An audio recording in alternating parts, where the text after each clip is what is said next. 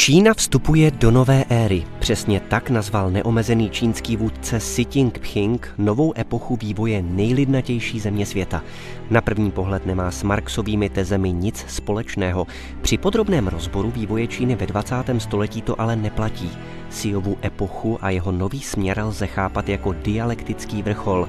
Tezí můžeme označit maoismus, zrod čínské cesty komunismu, problematickou industrializaci za velkého skoku, kulturní revoluci a zakořenění nové ideologie.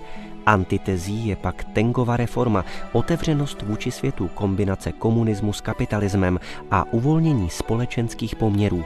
Si nabízí syntézu. Z obou vývojových etap si bere to, co se mu hodí. Od Má přebírá neomezenou moc strany, od Tenga mantru ekonomické prosperity. Zda bude jeho cesta úspěšná, to ukáže čas. 19. sjezd čínských komunistů jasně vzkázal, že prezident Si Ťin-pching se jen tak nevzdá moci. Udržel si svrchované postavení, nedovolil žádnému stranickému kolegovi, aby se mu mocensky přiblížil, a odmítl diskuzi o svém možném nástupci. Od smrti reformátora Tenga nikdo v Číně nedržel v rukou tolik odpovědnosti. Siův otec Si Chung Sun patřil mezi staré komunistické matadory. Účastnil se legendárního dlouhého pochodu, který stál u počátku vzniku moderní čínské komunistické mytologie a který katapultoval k moci Mao Ce-tunga.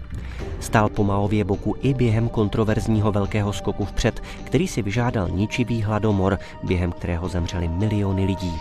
U moci se držel až do roku 1962, kdy dokonce zastával funkci vicepremiéra. Podle pamětníků patřil k umírněným reformistům a často kritizoval oficiální linii strany. V 50. letech navázal kontakt s mladým Dalajlámou, který v té době zastával v Pekingu parlamentní funkce a hledal možnosti spolupráce Tibetu s komunisty. Si Chung Sun od tibetského vůdce dostal jako dárek hodinky, které pak nosil až do své smrti. V roce 1962 byl odvolán ze všech pozic. Během kulturní revoluce strávil několik let ve vězení.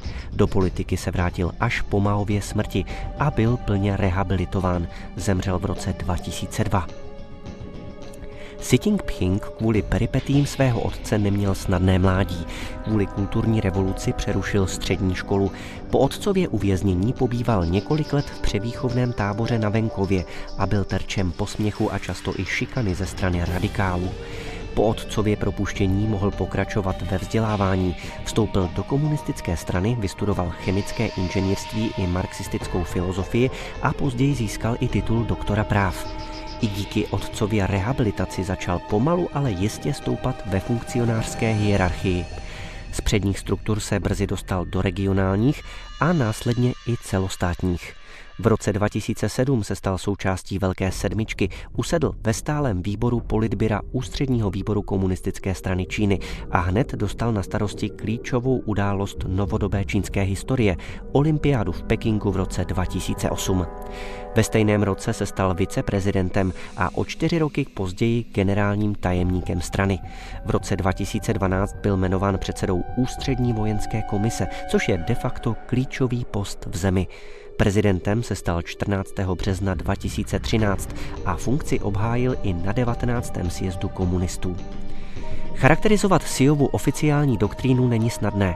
Od Má převzal důraz na klíčovou roli komunistické strany ve společnosti, od reformátora Tenga důraz na ekonomický rozvoj. Syntézou obou proudů má být Siův čínský sen o nové éře, tedy jak by měla Čína vypadat v roce 2049. Odborníci spatřují jeho základní rys v nacionalismu. Si usiluje o to, aby měla Čína vedoucí postavení ve světě, ekonomické i vojenské, což může být v případě existujícího jaderného arzenálu hrozba. Pomoci mu k tomu má úspěšná ekonomika a jednotná ideologie pod stranickým dohledem. Stejně jako Mao a Teng, i Si se dokázal na počátku své hegemonie vypořádat se svými soupeři. Udělal to v pomyslně moderním hábitu.